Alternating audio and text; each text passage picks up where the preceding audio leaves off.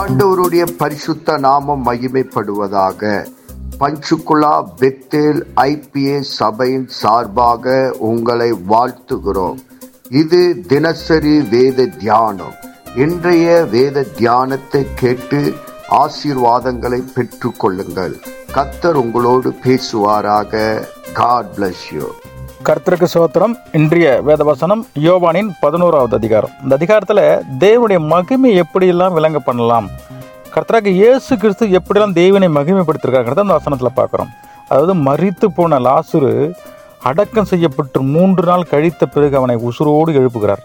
அப்படி தான் அந்த வசனத்தை முழுசும் அதாவது ரெண்டாவது வசனத்திலிருந்து நாற்பத்தி நான்காவது வசனம் வரை இந்த அதிகாரத்தில் சொல்லப்பட்டிருக்கிறது.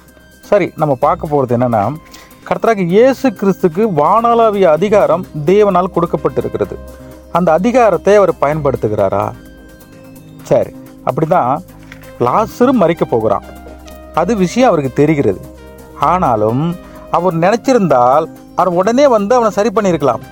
சாக போறவனை காப்பாத்த காவந்தம் பண்ணியிருக்கலாம். ஆனால் அவர் செய்யவில்லை. அந்த இடத்துல அவர் யோசிக்கிறார் இதனால் தேவனை எப்படி நம்ம மகிமைப்படுத்த முடியும்?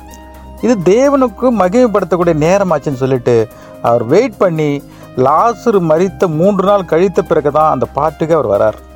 வந்த உடனே மாத்தாலும் மரியாலும் கேட்குறாங்க ஆண்டவரே நீங்கள் முன்னாடியே வந்திருந்தீங்கன்னா இவனை சுகப்படுத்திருக்கலாமே காவந்தம் பண்ணியிருக்கலாமே இப்போ செத்து அடக்கம் பண்ணிட்டோமேன்றார். அப்போ அவர் யோசிக்கிறார் அப்படி செய்திருந்தால் ச- சரி பண்ணியிருந்தா அதனால் என்ன பயன்?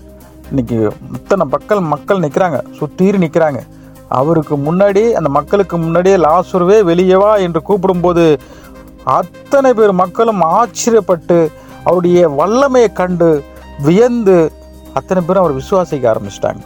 இன்னைக்கு எத்தனை எத்தனை மக்கள் இன்னைக்கு எல்லோரும் விசுவாசிக்கிறாங்கன்னா தேவனுடைய அற்புதத்தை ஏற்றுக்கொண்டார்கள். தேவகுமாரையும் அவர்கள் ஏற்றுக்கொண்டார்கிறது இந்த வசனத்தில் நம்ம பார்க்குறோம். சரி நமக்கு இதில் சொல்லப்பட்ட விஷயங்கள் என்னென்னா தேவன் கர்த்தராக இயேசு கிறிஸ்துக்கு வானளவிய அதிகாரம் கொடுத்துருக்கிறார். அது சரியான நேரத்தில் பயன்படுத்துகிறாரா? அப்படிதான் இன்னைக்கு நமக்கும் கர்த்தராக இயேசு கிறிஸ்து மூலமாக அநேக அற்புதங்களை வானளவை அதிகாரங்களை கொடுத்துருக்கிறார். அதை நம்ம சரியான நேரத்தில் பயன்படுத்துகிறோமா? நமக்கு என்ன சார் அதிகாரம் கொடுத்துருக்காரு நம்ம யோசிக்கலாம். பாருங்க ஒவ்வொருக்கும் ஒவ்வொரு டேலண்ட் இருக்கும். ஒருவங்களுக்கு நல்ல ஜெபிக்கிற டேலண்ட்டாக இருக்கும். சிலருக்கு நல்ல வசனம் மெசேஜ் கொடுக்குற அந்த டேலண்ட் இருக்கும். சில பேருக்கு நிறைய பேருக்கு உதவுகிற அந்த மனப்பக்கம் இருக்கும். சில பேருக்கு நிறைய உதவிகள் செய்யக்கூடிய எண்ணங்கள் இருக்கும். இதெல்லாம் நம்ம சரியான ஆண்டவர் கொடுத்த கிஃப்ட் இது. இதை நம்ம சரியான நேரத்தில் பயன்படுத்துகிறோமா? கர்த்தராக இயேசு கிறிஸ்து சரியான நேரத்தில் லாசுருவை எழுப்பி தேவனை மகிமைப்படுத்தினது போல நம்ம இது மாதிரி சின்ன சின்ன விஷயங்கள் செய்து நம்ம அதை பயன்படுத்துகிறோமா? ஜெபம் செய்து ஒருவருக்கு சுக சுகமாகிடுது. எனக்கு நிறைய பேர் நம்ம சாட்சிகள் கேட்குறோம் சபையில். இன்றைக்கி நான் செபித்தேன் அவங்களுக்கு உடம்பு சரியாயிடுச்சு. ஜெபிச்சதுனால அவங்க கணவர் இன்னைக்கு சபைக்கு வராரு அப்படின்னு நிறைய பேர் நம்ம சாட்சிக்கு கேட்குறோம். அதேமாதிரி சில பேர் நிறைய ஜெபிச்சு அது நல்லது நடந்திருக்கும் அவங்க சாட்சி சொல்லாமல் இருந்திருப்பாங்க. இப்படி தேவன் நமக்கு அருளிய அந்த நல்ல விஷயத்தை நம்ம சரியான நேரத்தில் யூஸ் பண்ணுறோமாங்கிறத இந்த வசனத்தை நமக்கு உணர்த்துக்கிறது. ரெண்டாவதாக வசனம் இருபத்தஞ்சு இருபத்தாறில் சொல்லியிருப்பார் என்னை விசுவாசிக்கிறவன் மறித்தாலும் பிழைப்பான்.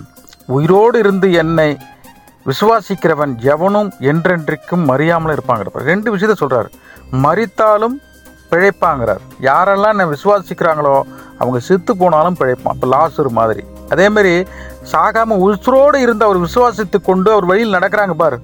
அவங்க என்றென்றைக்கும் பிழைப்பார்கள் அப்படின்னு சொல்கிறார் அவன் எந்த பெரிய சாவு விளிம்புக்கு போனாலும் உசுரோடு எழுந்து வருவார் அப்படிங்கிறது இந்த வசனத்தை நமக்கு உணர்த்துகிறது. இந்த வசனத்தை முழுசும் படிப்போம் தியானிப்போம். கர்த்த தாமே தம்மை ஆசீர்வதிப்பாராக. ஆமே நாம் செபிப்போம். பரலோகத்தின் தகப்பனே இந்த ஆசீர்வதிக்கப்பட்ட காலை வேலைக்காக உமக்கு நன்றி சொல்லுகிறோம். இந்த வேத வசனத்தின் மூலமா எங்களோடு கூட பேசினதற்காக நன்றி.